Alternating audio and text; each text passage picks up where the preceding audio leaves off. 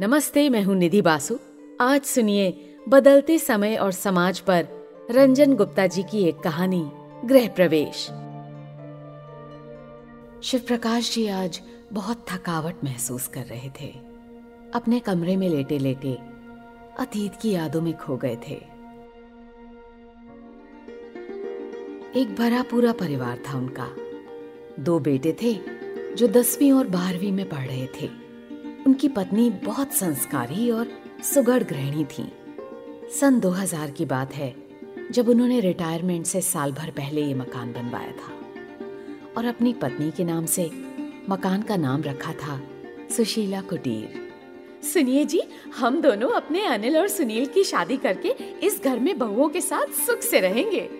सुशीला ने गृह प्रवेश के समय चहकते हुए कहा था अरे पगली, पहले बच्चों को पढ़ लिख जाने दे, फिर उनकी शादी करेंगे।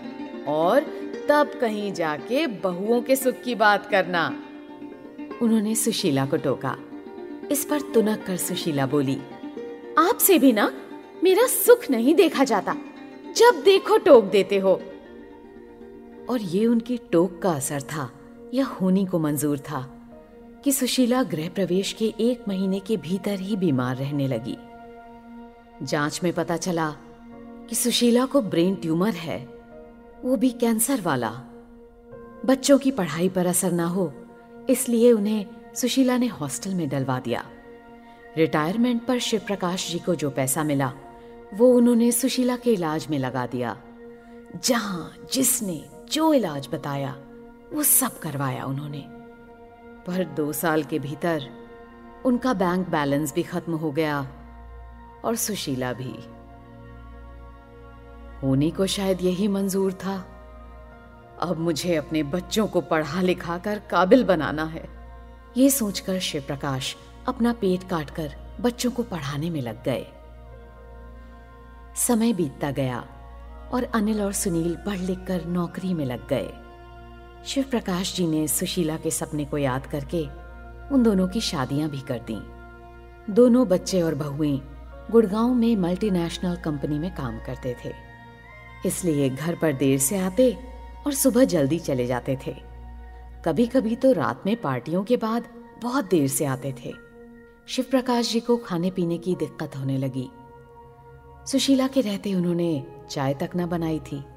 सो खाना बनाना आता ही नहीं था। बहू, तुम लोग देर से आते हो। बेटा, डिनर में बहुत देर हो जाती है। तुम तो जानती हो, मैं शुगर का मरीज़ हूँ। तबीयत खराब हो जाती है। एक दिन उन्होंने बहू से शिकायत की। फिर क्या था? आसमान टूट पड़ा। देखो, सैंडी, तुम्हारे पापा क्या कह रहे हैं? मैं सारा समय बाहर रहती हूँ। देर से घर आती हूँ। मेरी वजह से वो बीमार हो गए हैं। तुम्हारे सामने मुझ पर कैसे कैसे इल्ज़ाम लगाए जा रहे हैं? बेटा बेटा मैं तो बस। शिव प्रकाश जी सकपका गए और कुछ ना कह पाए। बेटा भी बहू की तरफ़ होकर बोला, पापा, वो बेचारी दिन भर की थकी आती है और आप उस पर इल्ज़ाम लगा रहे हैं। यह देखकर छोटी बहू बोली, पापा, आपको इतनी पेंशन मिलती है, एक खाना बनाने वाली रख लीजिए, हमें भी सुख हो जाएगा। सुलह स्वरूप एक खाना बनाने वाली रख ली गई शिव प्रकाश जी की पेंशन से। मगर उन्होंने महसूस किया कि बहुओं का व्यवहार अब कुछ बदल सा गया था। वो अब उनका सम्मान कुछ कम करने लगी थी। एक दिन शाम को बाज़ार से आते समय पार्क में कुछ उनके हम उम्र रिटायर्ड लोग बैठे, गपियाते दिखे। यूँ तो शिव प्रकाश ऐसे समय नष्ट नहीं करते थे, पर क्योंकि मन खिन्न था, इसलिए अनायास ही वो उधर खिंचे चले गए। वहाँ वो सब अपने सुख दुख की बातें कर रहे थे। ओ भाई साहब, आप आठ बटे पंद्रह वाले हैं ना? ऐसे मुँह क्यों लटका है? एक ने कहा, इससे पहले शिव प्रकाश कुछ कहते, दूसरा बोल पड़ा। अरे कहानी घर घर की। बहू बेटों ने आज फिर लताड़ा होगा। नहीं नहीं, ऐसा कुछ नहीं है। वो बस तबीयत जरा ढीली थी। शिव प्रकाश बोलते बोलते हाँफ गए मानो चोरी पकड़ी गई और तेज़ी से घर की तरफ़ बढ़ गए। उस दिन के बाद शिव प्रकाश पार्क में जाने लगे और उन साथियों के साथ सुख दुख साझा करने लगे।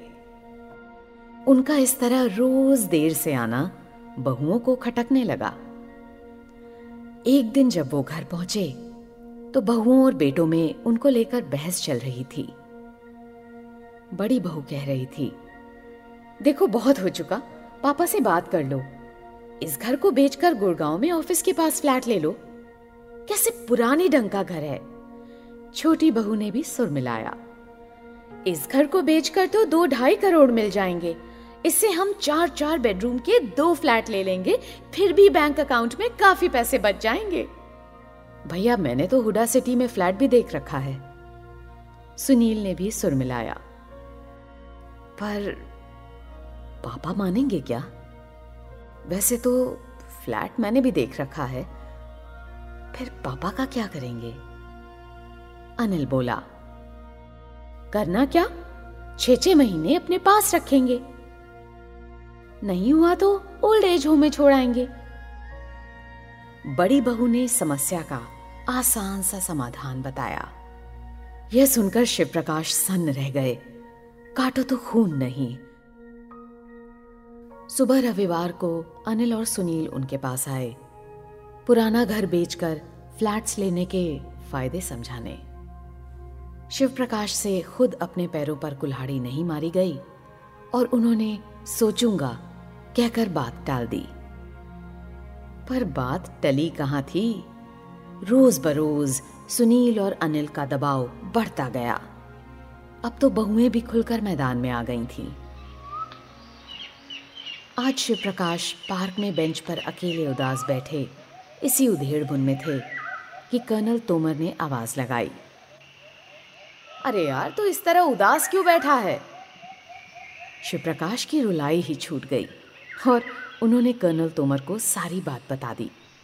बात सुनकर कर्नल तोमर मुस्कुराए और बोले, बस यार, इतनी सी बात। अरे, तेरी समस्या का हल बस इतना ही है कि तेरे बच्चे अब घोंसला छोड़ के उड़ने लायक हो गए हैं। अब तू उन्हें रोक मत, उड़ जाने दे। फिर उन्होंने शिव प्रकाश को सारी बात विस्तार से समझाई।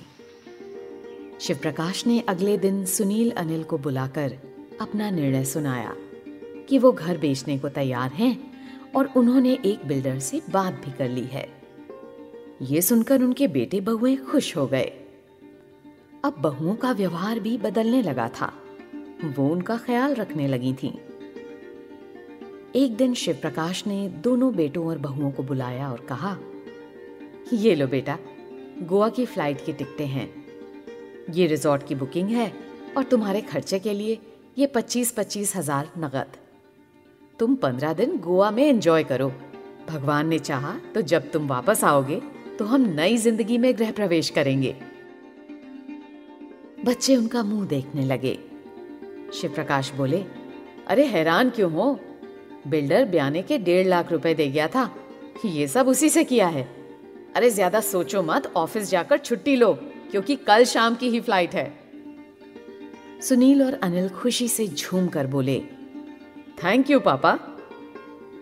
दोनों बहुओं ने आज बहुत समय बाद शिव प्रकाश के पैर छुए। फिर बेटे और बहुएँ यात्रा की तैयारी में लग गए। जब वो लोग टैक्सी से एयरपोर्ट जाने लगे तो शिव प्रकाश ने उन्हें याद दिलाया। बच्चों, जब तुम वापस आओगे तो हम एक नई ज़िंदगी की शुरुआत करेंगे।